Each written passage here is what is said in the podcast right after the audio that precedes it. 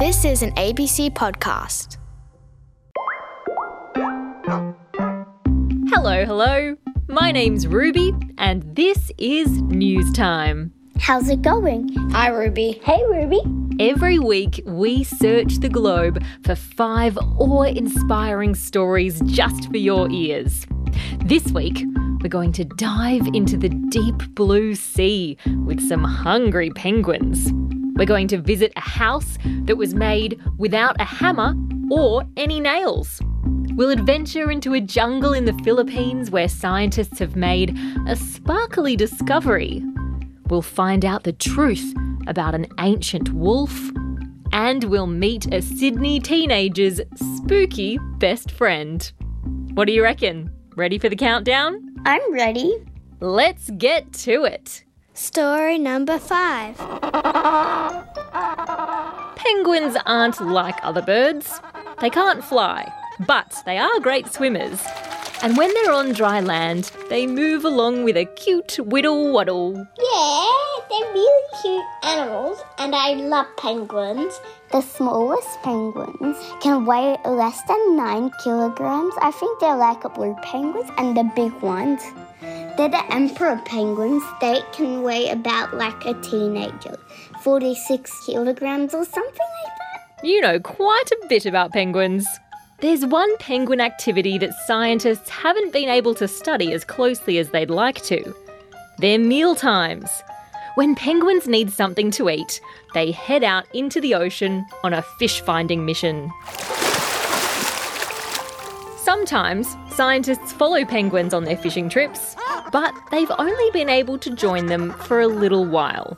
If you live in Australia and you're a scientist, it would be best for you to go to Phillip Island and see them because that's the only place in Melbourne to find penguins. That's true, and in fact, scientists have been on Phillip Island learning more about penguins. And they've come up with a clever idea that will help them spy on penguins while they're out hunting. They could sneak up on them and, and maybe they could put like their snorkels and stuff. They've gone a bit more high tech than that. They're sticking trackers to penguins using super duper sticky tape. These trackers are a bit like a smartwatch or a fitness bracelet that counts your steps as you walk. It helps the researchers see where the penguins are. And they've learned that when penguins have an egg back on land that's just about to hatch, they won't go out to sea quite as far. That's because they need to be close by when their little chick hatches. That sounds excellent. I love little baby tricky things. Scientists will use this information to figure out ways that humans can help protect penguins and their homes. Speaking of homes, a very unusual home is what our next story is all about. Story number four.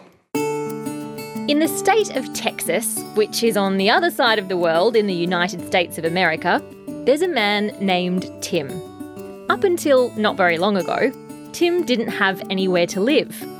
One of the reasons for that is that houses can be really expensive, and not everybody has enough money to pay to stay in one. Maybe it costs like a million, maybe. Yep, some do. Homes are not cheap. When a very kind group of people heard about Tim's sticky situation, they decided to figure out a way to build him a home that he could afford. So they built him a house using a 3D printer. Oh, yeah, I know what 3D printers are. 3D printers are machines that take drawings from a computer and build them into real life using plastic and other materials. 3D printed houses are made to be strong enough to stand through big storms and accessible too for people who use wheelchairs. People would feel so happy if they had that house. Tim loves his new home, and it's part of a community of tiny houses all nestled together for people who used to be homeless. Now, not only do people like Tim have somewhere to live, they have new friends and neighbours to keep them company too. Enjoy your new home, Tim. And now it's time for. Story number three. A team of scientists was trekking through the jungle in a country called the Philippines when they made a cut in the side of a tree and they found something unexpected. Sticky, icky sap started oozing out. But this wasn't normal sap, it was green. And it was so bright green that it looked like it was glowing. Maybe because some of the oils from trees had gotten into it and made it green. When they took it back to the lab, these scientists discovered that the sap actually had metal in it. What on earth was metal doing in a tree? Maybe that someone had put a wire around the tree when it was first growing, and as the tree grew, um, the wire got trapped inside.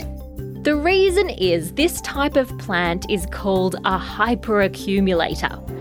That means the tree sucks up things from the ground, like metal, and keeps it in its trunk.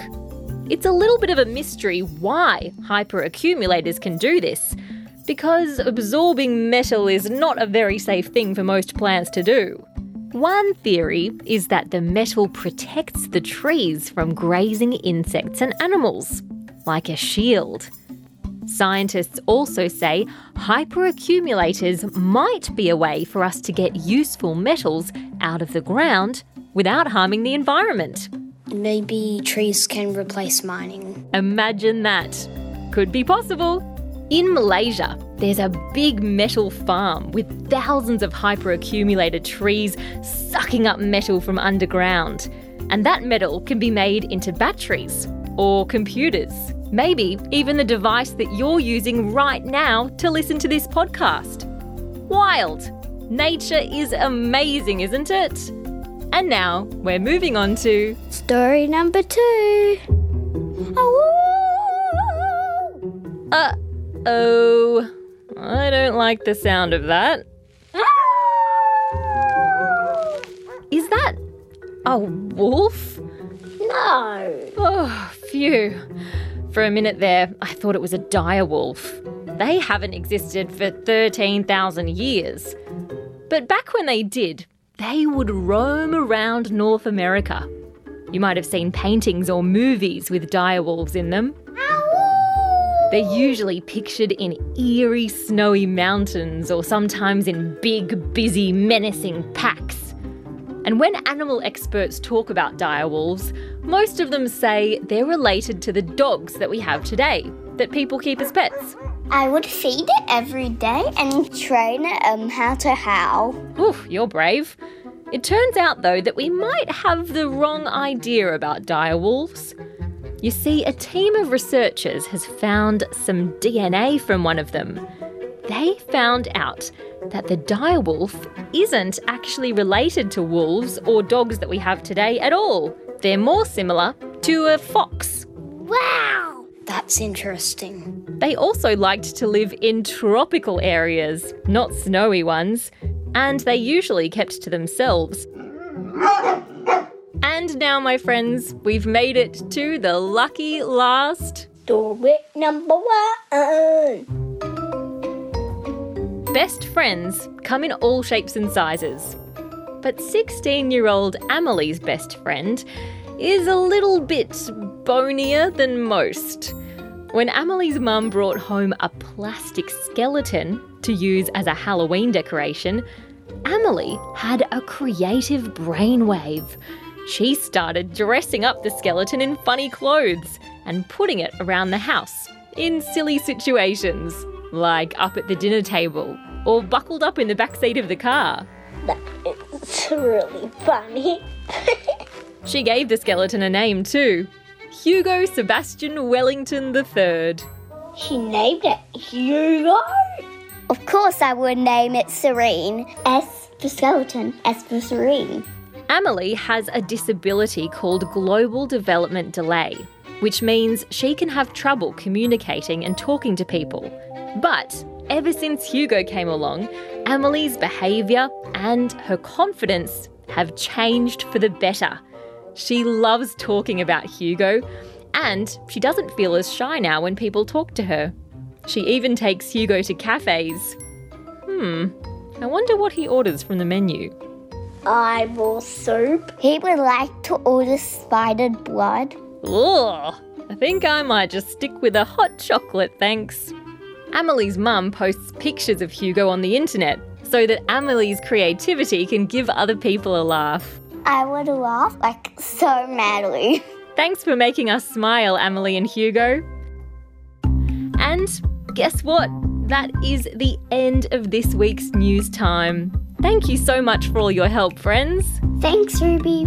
I'm off to find next week's top five stories. Have a great week. See you later.